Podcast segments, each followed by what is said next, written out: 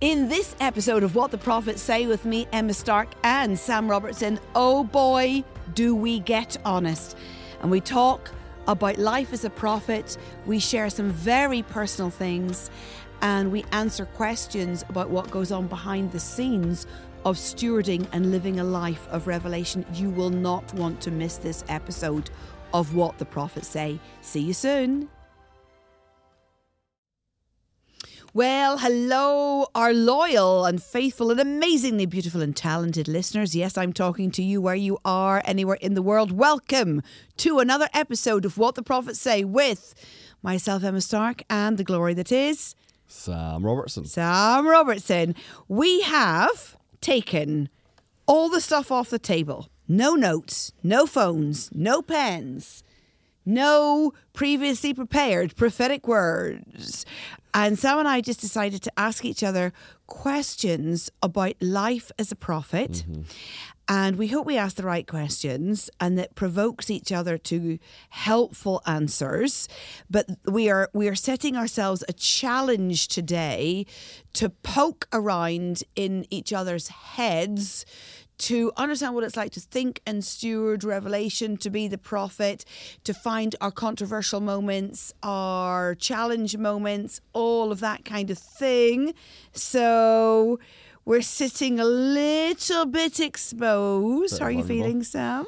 Yeah, good. I'm, I'm excited for the conversation. I think as well for me, um, those of you who have journeyed, you'll know um, I'm on my way to getting married. And personally, yes. just in my relationship with my fiance, we've been having this conversation where she's like, to me, what's it really like inside your brain or your emotions as a prophet?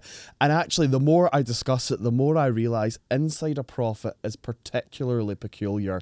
And the prophet world is a strange thing. And I do think, probably for those of you who listen to us and watch our lives, you must ask the question what's it like being a prophet? What's mm-hmm. it like mm-hmm. doing what you do?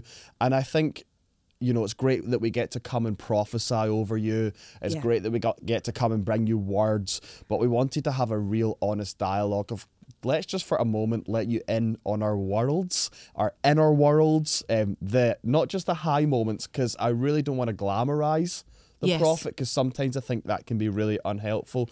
But just talk about those moments where we go, oh, this is actually What Not the easiest. What have happening? I got myself into yeah. here? When I said yes, I didn't quite expect this, and ask the questions around that. Um, so hopefully in this episode you'll get to learn a bit more about who we are as prophets as well, and not just in terms of learning about you and I, but I think for our loyal listeners, many of whom sit in prophetic office Absolutely. or have very robust prophetic gifts but but some of them actually untapped and undeveloped yet into their full mm. place that there should be moments where you're going, oh, oh, yes, that's me. I get it.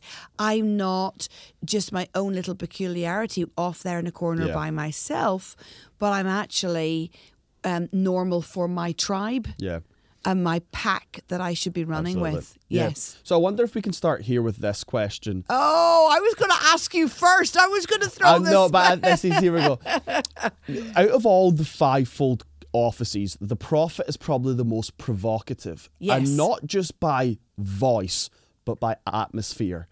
And when a prophet walks into a room Mm. Before we've said this, before we've said anything, and we can walk in as subtly as possible, mm. people often either immediately love you or immediately don't.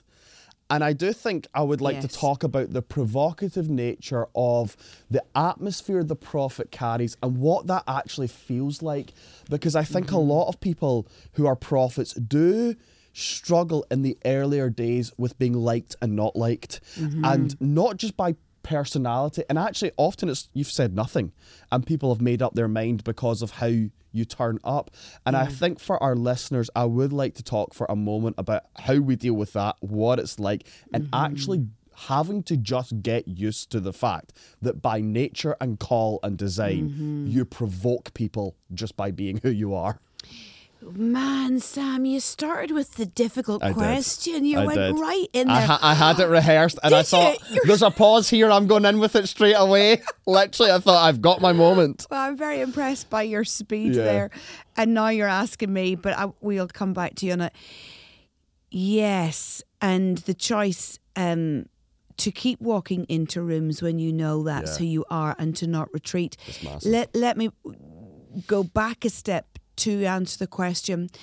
In terms of understanding the role of the prophet within the body of Christ, let's describe the body of Christ like a jigsaw puzzle, and everybody has a piece of the story of who God is and how they echo and reflect who God is. Um, some in some in His nurture as the shepherd, some in His uh, re- reflect God in how He teaches us. That's the teacher, and so on and so forth. And we we don't know it all, and we're not the elite trumpets, but we have a portion that reflects our God, and our portion is always come on, be holy because he's holy. Come on, get right before God. Come on, let's put things right. Let's get some things right.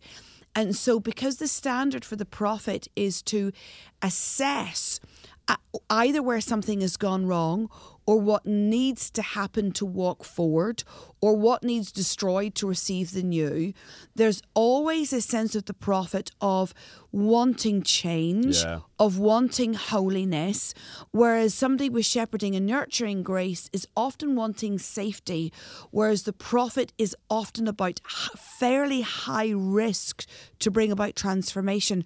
So that is, as you rightly say, by call or by anointing. So when the prophet is in the space, or you are in their space, or under their shadow, or in an organization that's prophet led, and the atmosphere of that anointing is everywhere. It's a little bit like whew, jittery on occasions uh. because it's continually provocative. And my father, who's a shepherd teacher, always says, Emma, not everybody likes it and not everybody survives around it because it is so exposing. Mm-hmm. And so, you know, it's funny, I just had a conversation literally with our team what two hours ago outside in the coffee room outside this recording studio where I'm putting my hand on my children's head and I'm able to get a sense of what um, types of games they were playing on the Xbox or what websites they were on because you so sense and feel in the spirit that you are aware of the imprinting of the world on them. My children find it incredibly frustrating because I'm saying I'm put my hand in let me just wipe that off you or I and we're very much in that scripture where Elijah says to Elisha, was not my, no, not Elisha, sorry. Elijah says to Gehazi, Yeah. was not my spirit With with, you. you when you spoke to Naaman? Yeah. Um, and the whole sense of the of our spirit or being there or understanding or perceiving so when we walk into a room people either feel like they're being seen which they are Yeah. Or they feel like i'm irritated because you're provoking, provoking or exposing. Totally, and you know, just uh, i didn't answer your question no, no but but but, you led us somewhere. You know, my Yeah. sister, um, my siblings, and uh, my fiance Bella would often say, "Don't do that prophet stuff on me." You know, where you just, what's wrong? How do you know something's wrong? I just do Because you know do. Because I'm a prophet, and that sense you can't turn it on or off. It's just so Yeah. hardwired into who we are, and some friendships can hold that. But I noticed as I got older and more mature in my call, there were some friendships that I actually just couldn't bear the weight of and couldn't feel safe even or couldn't feel settled in a friendship with a prophet. And there are others who gloriously step in and fill that. Mm-hmm. And i do feel that for some of our listeners who maybe have the pain of a loss of a friendship or mm-hmm. just mm-hmm. sometimes it's not even a loss of a friendship. It's just a realignment where someone takes a couple of steps back that actually it is you you've got to get comfortable and secure in that part of your call. Okay, so now we're now we're pushing into some very painful issues. Yeah.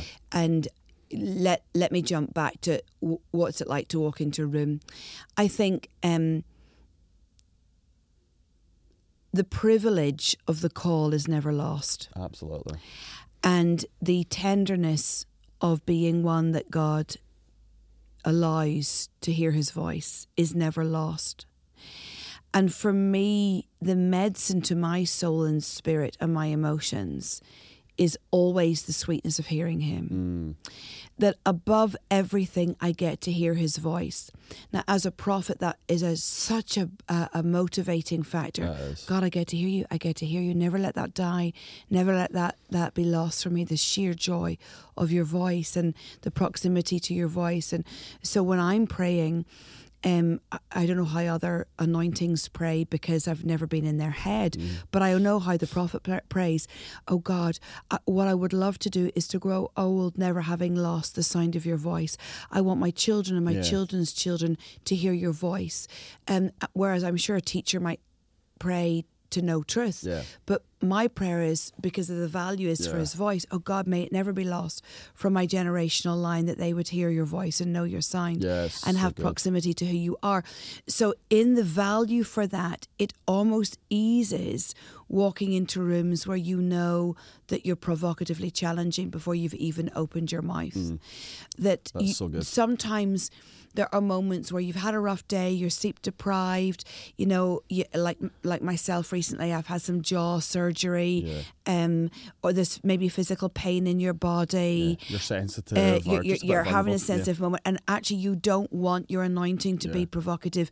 You actually just want uh, a little bit of TLC and nurture, but you have to kind of know that certainly in ministry settings friendship settings are different in ministry settings in church context in even walking into an optician or a dentist you come in with this place where the, you're you're bringing a, a question and a challenge to the people by anointing, but the medication is God. Even though I might be a provocation on the earth, my joy is the privilege of Yeah. hearing your voice. Yeah. And there's this beautiful verse in Jeremiah chapter 23. And he's having a bit of a good old Jeremiah complaint, you know, a moan that the people aren't listening. And it says something along the lines of, um, For 23 years it's been, I've got up before the sun rises every morning and I've heard your voice, God. And the people, they've not listened. And he goes into this Yeah. rant, rant, but it finishes with the sweet concept of, But if for another 23 years that's what I get to do, it's enough. I'll It's keep enough. going. And that sense of even if in that ministry space Mm-hmm. there's resistance for 23 years, he was prophesying. Nobody listened to the guy. The poor Mm-hmm. guy had a rough time.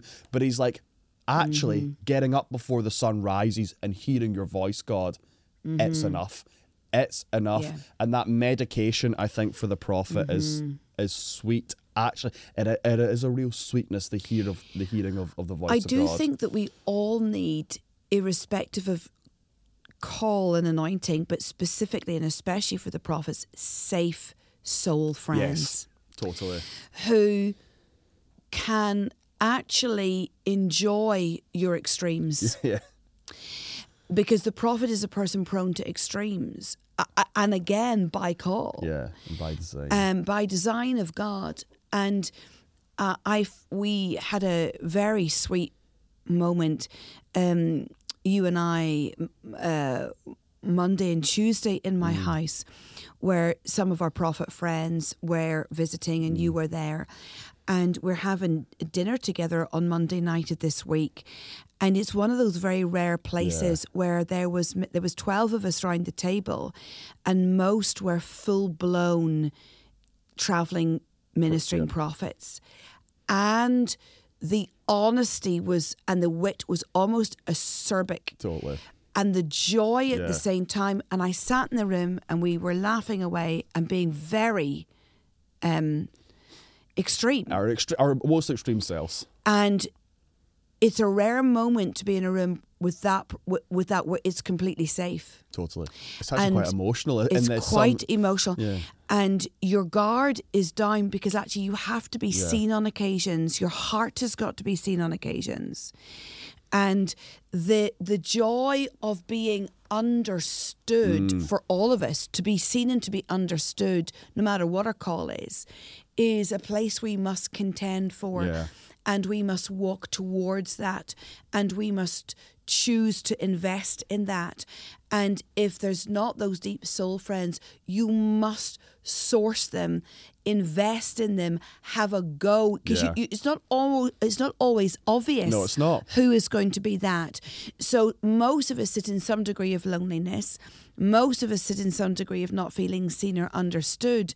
But you have to you have to make a decision to invest where you think it might turn out well. And even if in a time or two it doesn't turn out well, you must always choose to never fully disengage or retreat, but to have the grace to pick yourself up or give yourself grace to pick yourself up and ask God for strength to go again to invest in life giving relationships. Mm. Because without being seen, how can you be sharpened? Absolutely. Without true places of vulnerability, how can you find out whether your inner workings are right or wrong? Totally. Unless your guard is down, how can you truly process Yeah. your inner world? You got to find and invest in those places. And the conversation wasn't super quote unquote prophet in terms of what's God saying to that nation No. and round the table, but what happened because we had that. And most of us round Mm. that table, to be honest, all of us, we have a longevity of friendship and have been in and each uh, Yeah. in and out of each other's lives for, for years. But afterwards, we had probably a 24 hour period we met at various points throughout it. Where we went deeper in the spirit together Yeah. than maybe any other time before. And I do think it was those moments of vulnerability and seeing and just being our most extreme self where there was a safety that then God says, now as a as friends I can trust you to It's it's friends. And actually, I think you'd you've been giving people lifts back to stations.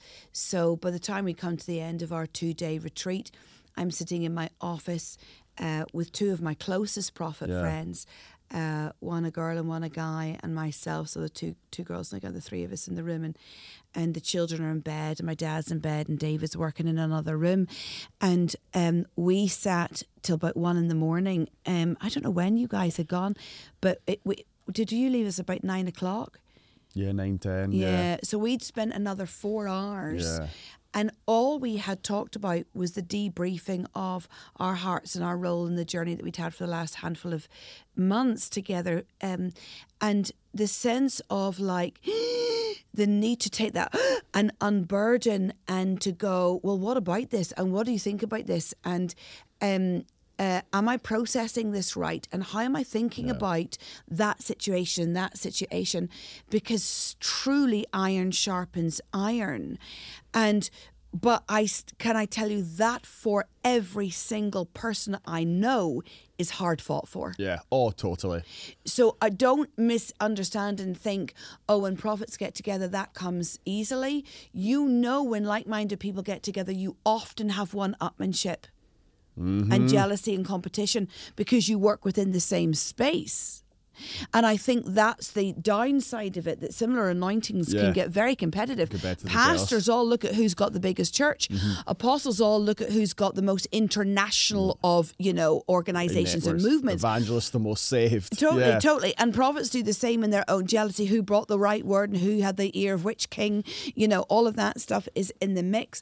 But you, you again, I feel like I'm re- um, repetitious, but with a point. You must make time to put food on the table and people in your space Oh, and choose the vulnerability. Will everybody get it? No. Within 30 minutes, you'll know whether they can bear the weight of your personality and who you are.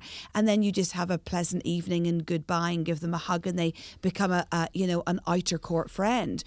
But you got to invest in those Inner court, soul inner friends. you got to find them and you got to do it over and over Mm-hmm. and over put food on the table see if they can bear your weight see if they can get your heart and you you it, you just can't not do it it's, it's, it's- it's a matter of survival and thriving for the prophet, especially because of the tendency to retreat. To Yes. actually, no, I will not retreat. I will put myself there. I'll put myself at the table. I will let myself be seen. I will let myself be known. I will let myself be vulnerable. Mm. And the, the you know, for some, it's painful in those mm-hmm. beginning months, but truly, I mean, I don't know what you would say, Emma. I couldn't bear the weight of what my call is and what I need to do if I didn't have those soul friends. It Yes. is essential um, uh, for, for, for what we bear as prophets and for the lives we lead, um, traveling and prophesying and all and broadcasting. I couldn't do it without that. And I think as well when I talk about iron sharpening iron, because when we are uh, actually when you're preaching or teaching or prophesying, um, and you're trying to be an echo of who God is, you need a place to say, "Did I get the tone Yeah. right?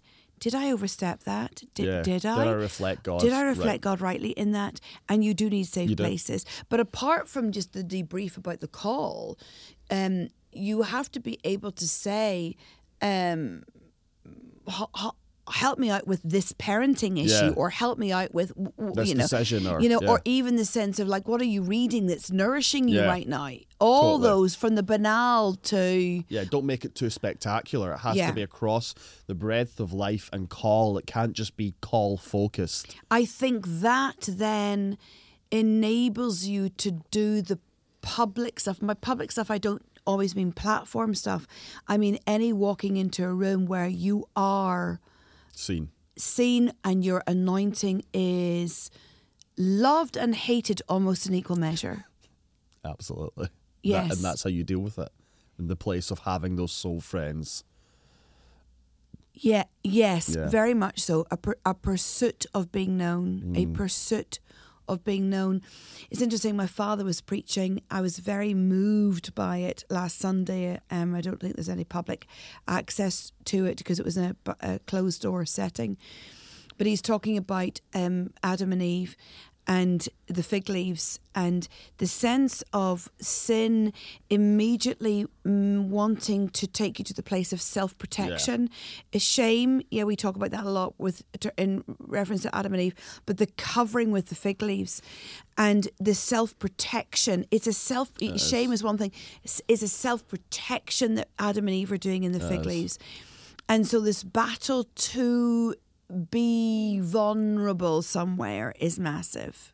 Well, and that I think you see that instinctively now in in, in humanity, this Mm. self protection, um, and it comes in different forms, whether it's retreating or I will show you Mm-hmm. only a performance of myself rather than the true me. I think that's instinctive, and we've got to be aware of it. I heard an awful story from one of my prophet friends. It's an older. They, they told me it recently, but it's it's it's a story that's from years ago. So there's no sense of potential of exposure because it's it's actually decades old.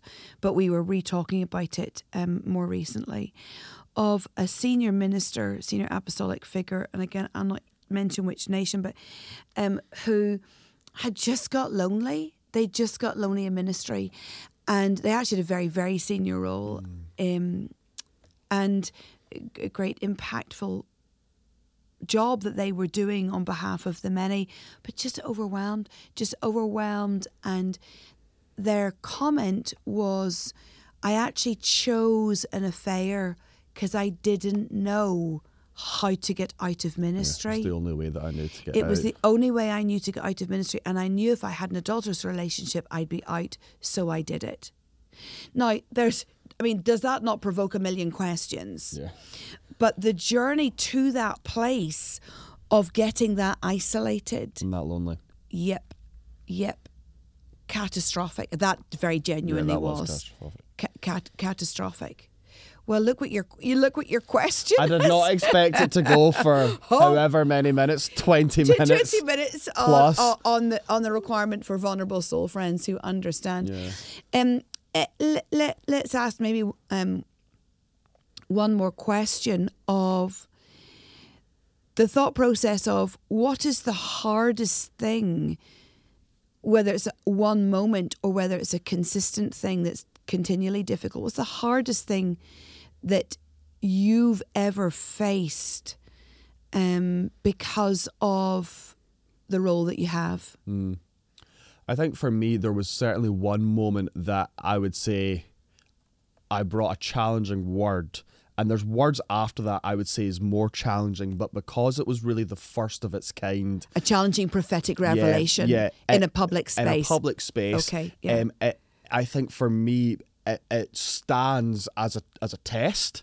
Mm-hmm. It stands as a moment. It stands as a learn. It stands probably as the most defining challenge I've had, even Mm-hmm. Yeah. though other words after it were challenging. And I brought a word. It was on a broadcast. You were there for a nation. Mm-hmm. oh, and yes.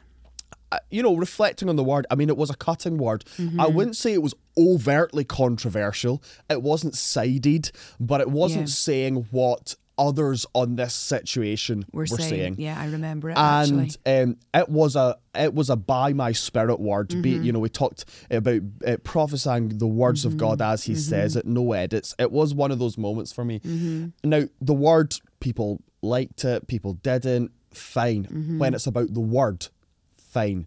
But for me, what happened afterwards with friends, Mm-hmm. with those who actually I had really bonded with, Mm-hmm. and the, the personalization of their disagreement with the word, I think took me quite some time to recover from. And you watched my journey on that, and Yes. Mm-hmm. you've seen how it, I dealt with it, both um, in terms of, of, of emotionally, spiritually, getting back up to prophesy Mm-hmm. again. And I think the getting back up to prophesying Mm-hmm. sharp again mm-hmm. is harder. Not just prophesying again, but I'm willing to be sharp again. I'm willing to say what God has said as He said it. But for me, it's not even that. I think it's the relational mm-hmm. point where friendships are challenged and relationships change mm-hmm. because of a prophetic word.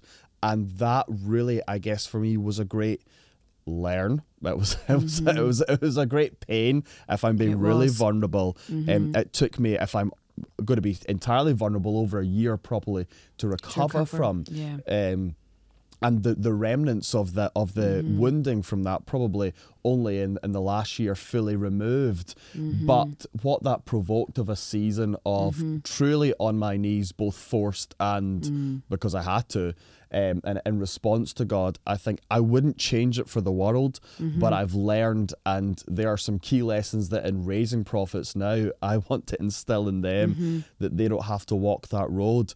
And it was, it's almost like if people didn't like the word, that would be fine. But the fact that then Mm-hmm. they didn't like me was a challenge. That, I think I think you're right, and, and of course David and I watched You you, in that. I mean, my goodness, Sam, it was heartbreaking, and David and I warfared behind the scenes, as you know, and obviously conversations. I think you're right. No prophet should mind the weighing and the testing of their words, testing the spirit behind our words, testing the actual quality of the words. You can't be precious about that, and we're not, and neither are you. But when the attack becomes a personal, I, you know, for me, I don't, I get a lot of, I mm. don't like your hair, I don't like your jewelry, I don't like the way you, do, I, I don't like. It's very personal, and you- that you have to learn You to do. deal with that, and. Uh, we watched you. We've dealt. I've had to. Uh, Yeah. It's part of the journey. It is part of the call, It's yeah. interesting. Somebody said to me recently. Um, uh, and I, I think actually success breeds it, so, so, uh, brings it. Success brings it. So when God puts favor on your life and, and there's success, it, it well, success by earthly measurements. Yeah. Let's say that because I think success by divine measurements might be different. But success by earthly measurements, where you there's a visibility, there's Yeah, a platform, there's there's, platform, numbers, yeah. all of that stuff. Um, uh, you become a standard to criticize. Yep. You become a currency of criticism. And a friend said to me, Emma, oh, there's two or three groups in this nation and they don't really like what you do. And how do you feel about that? Now, that's a good test of my Yeah, heart. How yeah. do I How feel do about feel that? about that? Yeah. Because, um, and I actually heard myself say this to her. And if I can quote Tim, uh, uh, Tim Keller, who's actually not long dead. I've loved Tim Keller and his teachings. You know, what a gift to the Yeah, body of Christ. You, you what a man. And I remember watching him post something on social media about his cancer, Mm. Yeah. where he where it was suddenly an, uh, something that you couldn't hide. You Yeah. couldn't hide, and it looked like it was an unto death type situation. He's being very honest about it. And you know, your heart grieves because you don't want anybody to have to face that end of life battle and we want to be a cancer free zone, you know, and mm. we want to pray that over each other. And I actually pray that most days over my church. God, in the name of Jesus, we will be a cancer free zone. But it's a statement of a of a barring of the Yeah. enemy. That's a side thought. But um, I watched the comments over him, and there there was thousands that were beautiful, Yeah. and but there were equally thousands that were like, "You deserved it," and I thought, "What are you like, church?" I know. Where this is not a theological issue, this is not an anointing issue, this is not a truth issue. You just didn't like the man. So I watched very carefully to see as a so could I learn by his standard there was nothing publicly said. I don't know what he was doing behind the scenes. There was grace upon grace upon grace. And I felt in that here's a model of learning learning to bless where there is cursing and it's quite a skill It really is. it is a skill to choose to not be offended and to learn to bless in a cursing. Um, and not just to say, oh, blessed are you when people accuse you and falsely say all sorts of things about you. But actually, I bless as a way of decontaminating Yeah, yeah, yourself yeah. from unforgiveness or offense. So, very, very, very genuinely, when I hear uh, I don't like the word, I don't like the, that thought. Or I, even when it's I don't like you, Yeah. or your hair, or your whatever, there is a very genuine, almost now um, cultured within me, grown within me, knee jerk reaction that says, I bless you. It's so fast. Um, I bless you. I bless you. Because we must get, I, I don't know, Sam, hundreds of criticisms every day. yeah. Uh, It's it's not. So you, can't have to it. find us not just a th- survival strategy, but you have to be able to come off that call, love your children, love your for me, love my husband, and then be able to go back to my staff and not be bleeding over them. And it's done in the speed it. of I bless you. That's good. And I really and I don't even think I pray around unforgiveness. I don't need to anymore. You kind of get grow yourself Yeah. into that place. Yeah, because you only need to unf- you only need to release forgiveness because you're holding bitterness towards Yes. someone, and when you create that instinctive "I bless you," there's no space for unforgiveness to Or land offense. or offense to land, and that's Yeah. what you really we really have to work at is make me an offense-free zone. God, teach me to be resistance, Yes. resistant to being offended, to being bitter, and I do think Mm-hmm. that that there's the, you know in the beginning days you, you probably have to pray for forgiveness a Mm-hmm. lot because the this the the the defense isn't Mm-hmm. up to those criticism whereas once you have so created that blessing Mm-hmm. cycle that blessing culture within you it's almost like uh, how i see it in the spirit it's like a, a something that, that just causes or deflects the Yeah. curses when they come it just pushes them off and it doesn't let And them I think land these things we're talking about soul friends and places that, that you must choose to invest in. Or you become a stunted version. I mean, you if you do not have soul friends, I guarantee you are a stunted version of yourself. Because the only measure of assessment that you've got is your own head. Yeah. That is not not- good it's not enough. good enough. Because we're living stones Yeah. fitted together. And the same thing is if you carry offense uh, or a sense of woundedness uh, in you, you you are not able to prophesy without agenda. Ultimately, you'll become an agendaed prophet and therefore an unfaithful Yeah. prophet eh, because you will distort the word of God.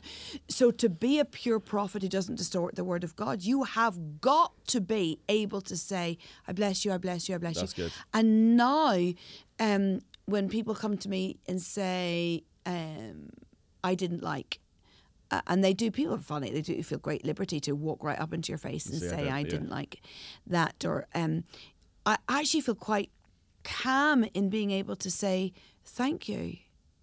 I'll mull that over. I very genuinely, thank you. I, I just bless you that you brought that.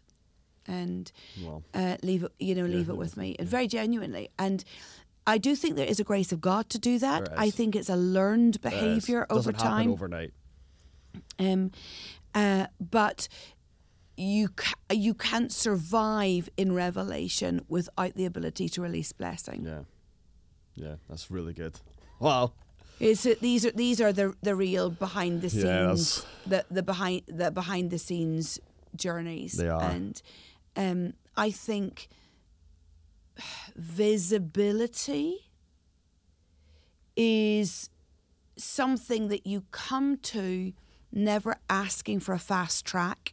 never You must go through the processes. And I think when we see fame in the world's eyes on TikTok, where you can accrue overnight yeah instant fame it's almost an unsustainable place. yep unless you've gone through Unless some you've gone through the processes. fire of testing, yeah. and I'm fairly sure you and I will have moments. I'm fairly Oh, sure yeah. somebody will get under our skin, uh, and will or will get too long without a good Yeah. soul friend, and you get a wee bit mangled in the process, and you don't get it perfect every day. Um, but I think, It's the attitude. yeah, yeah, to come back and fix yeah. it. Yeah, absolutely. Yeah. Uh, Now that we're on this one, is there anything else that we need to, you want to ask? You need to ask. You I- want I to, need you to need ask. to ask before we. I think no, I I think we've hit a lot of ground. I do think in it.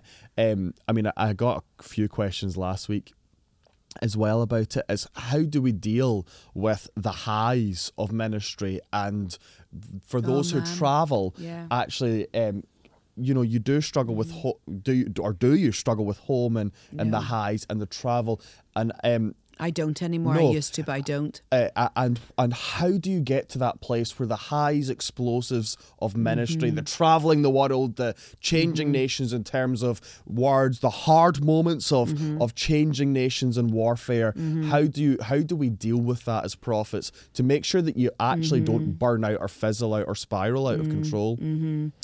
I remember you and I talking about this on the phone. oh years, Years ago. Uh, yeah I remember so it was about three homes ago for me Three homes I remember ago. the place. Is that how we I, measure rem- it? I remember the place I had the conversation because it was a moment. I just We needed did some help. it, didn't we? Yeah. Uh huh. Um, the problem with itinerant ministry is you can make yourself sound more brilliant than you are, and you can tell all your best stories. So itinerant ministers can always sound like they're in perpetual revival and in the high places, and they never Yeah. leave them. And not the then it's just not No, it's true. just It's, not not true true. for any of us. And you then can believe your own PR that you that, you know, oh, you're the woman of God, you're the man of God, you're the the great one, and you know, and um, a lot of people are like, "Can I carry your bags?" And I'm like, no. Um, now, Yeah. it's, sometimes you do want In to honor. cultures. In some cultures, you honor because that's a very important uh, protocol in some cultures. But for me, it's like, can I get my own coffee Yeah. and can I carry my own bag? Because actually, I don't want to be like weighted on hand and foot in the wrong sense Yeah. of that, where you disconnect from Yeah. reality.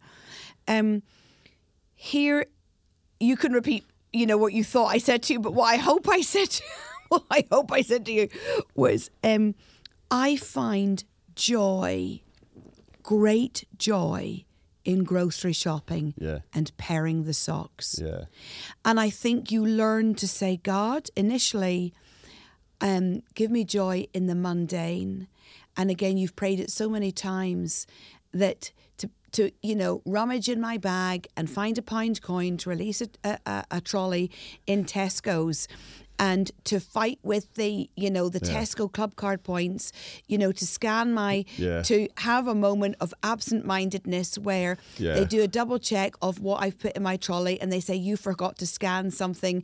You're a thief. We're going to check your whole trolley, which happened to me the other day. I'm like, I'm God. so sorry. I, promise I'm not a thief." I promise I'm not a thief. So I'm standing in the Tesco's near my house in, in the moment of shame where they're rescanning all my basket. And I actually, you smile because there is genuinely Yeah. joy in the mundane and the ordinary, and you must pray to find You it. must. Because then the highs of I was in the glory of God, or I had this encounter, or I um, prophesied this thing, or I took out Jezebel over a nation, or, and even for those who don't itinerate, where it's like, oh, I, I God caught me up, I had this I had amazing, vision, I had a vision, I had this, that you can accidentally think that that is life. Life eh, life is everything Totally. from the sock pairing to the brushing of your teeth to I had a vision of God. And if you don't learn to find joy in all of it, you dismiss the physical, you dismiss the joy of, you know, sitting on the floor in the house, you dismiss Yeah. the joy of the, the everyday things that are as rich Yeah. as the I took Jezebel Yeah. out of a nation. Yeah.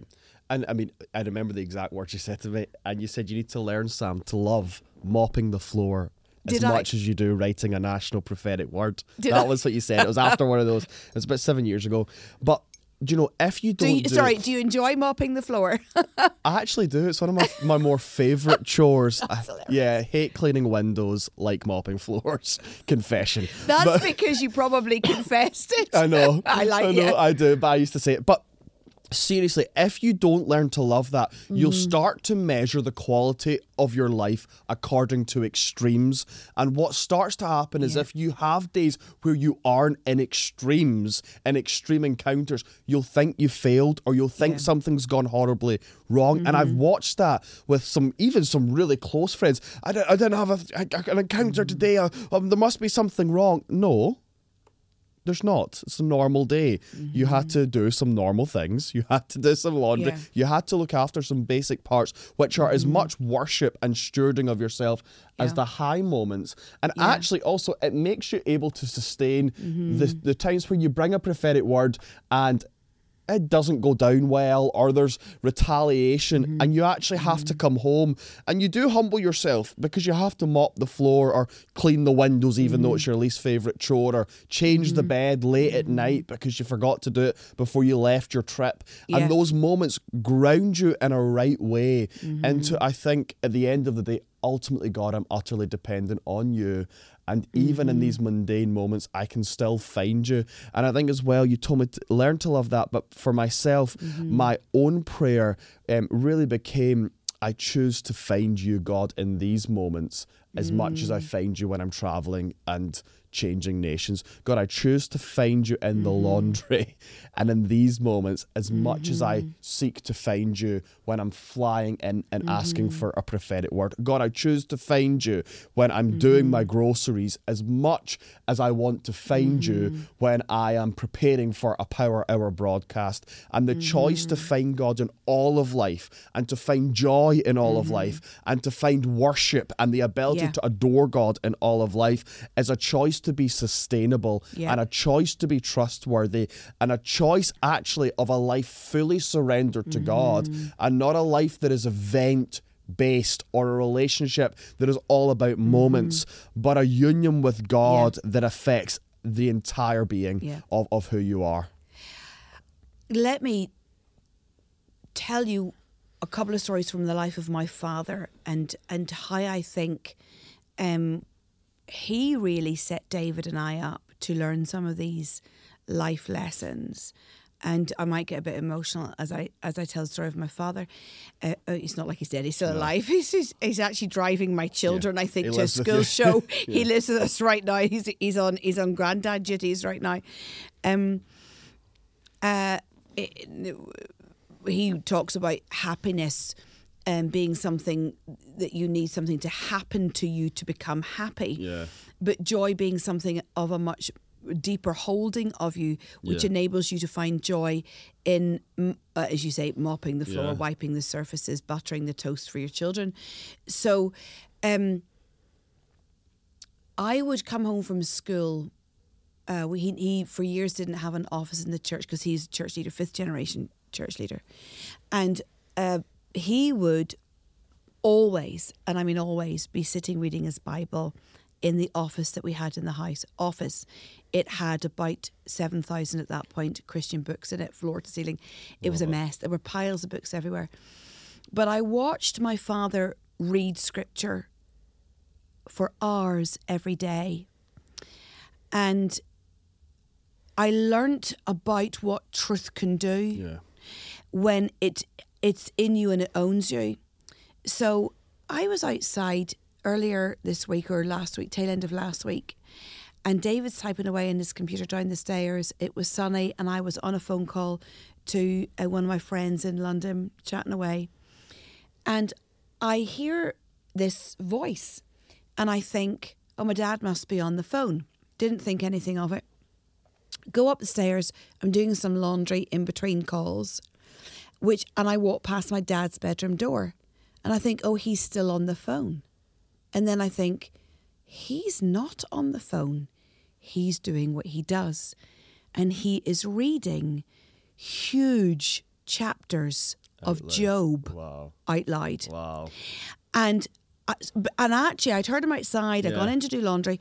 It was and over a period of it time. was over an extended period of time, Yeah. and the and the man is sta- is sitting there reading out loud, huge chunks of scripture into the atmosphere all round himself. So therefore, he's owned by truth. And I'm going, man, you've done that. You're 70 wherever he is Totally. this year. You 74 or five. Oh, I'm aging him, and. Um, that's all I've ever known him do. and he still never gets bored. And he still never gets bored of it. So here, let me then apply that to his joy, where it really matters. And I don't know how long have we. This episode This is a bit longer. an hour. We're talking for about an hour. Yeah. I'll tell you these two stories, and then we'll let our listeners go and mull these thoughts over.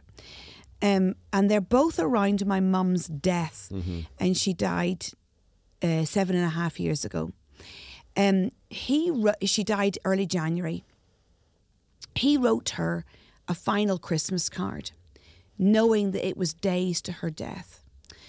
And uh, at length, now I don't even know what she would have known to read of it. And he was happy for uh, us to see it as his children and to read it over my mum as she was lying in the bed dying.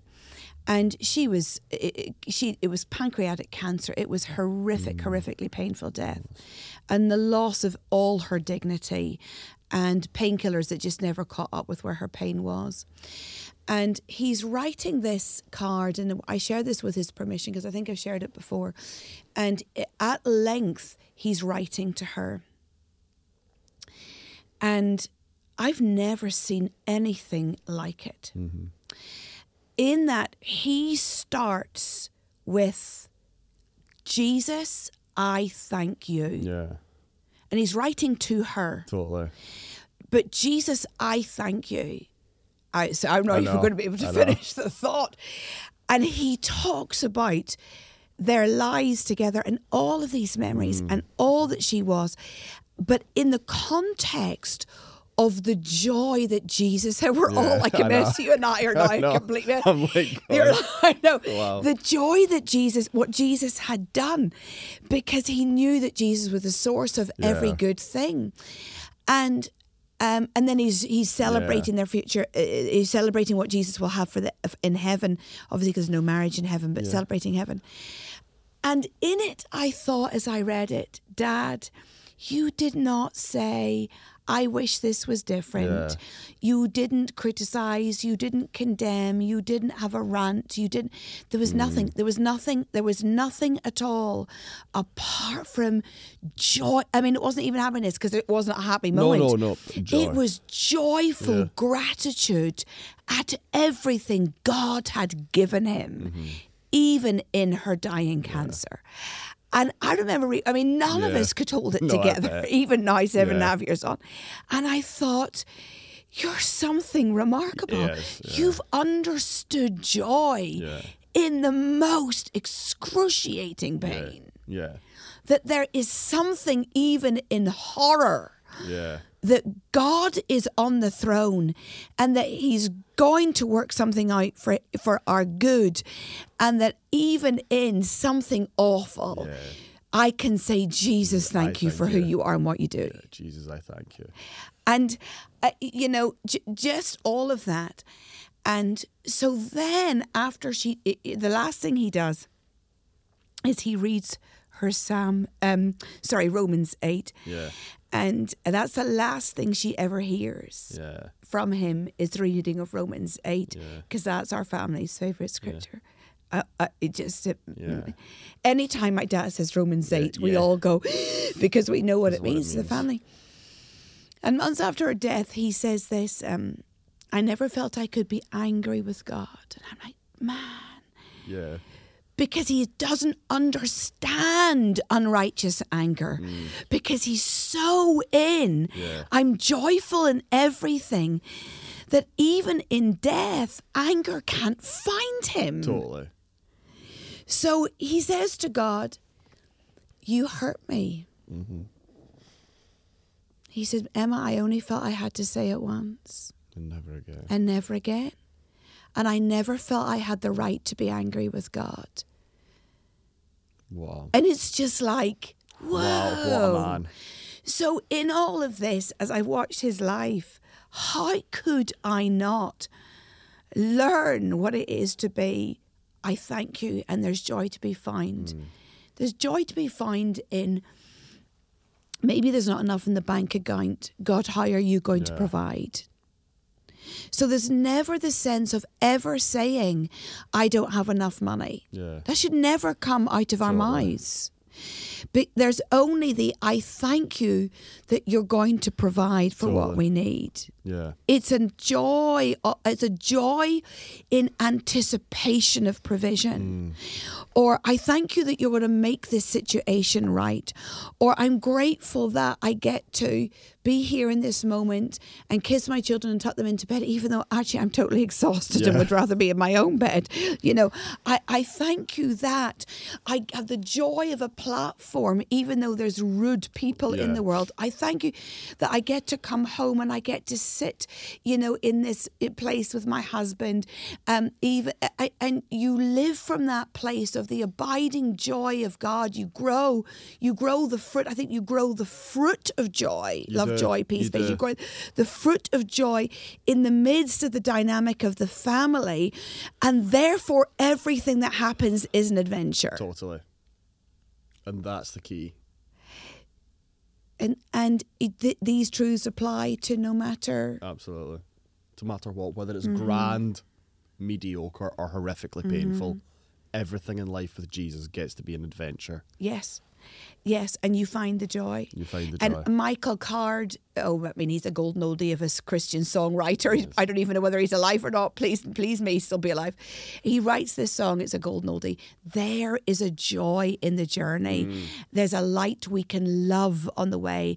There is a, a wonder and wildness to Christ and freedom for those who Mm. Yeah. obey. My mum used to play me that as a child. It was very, very old.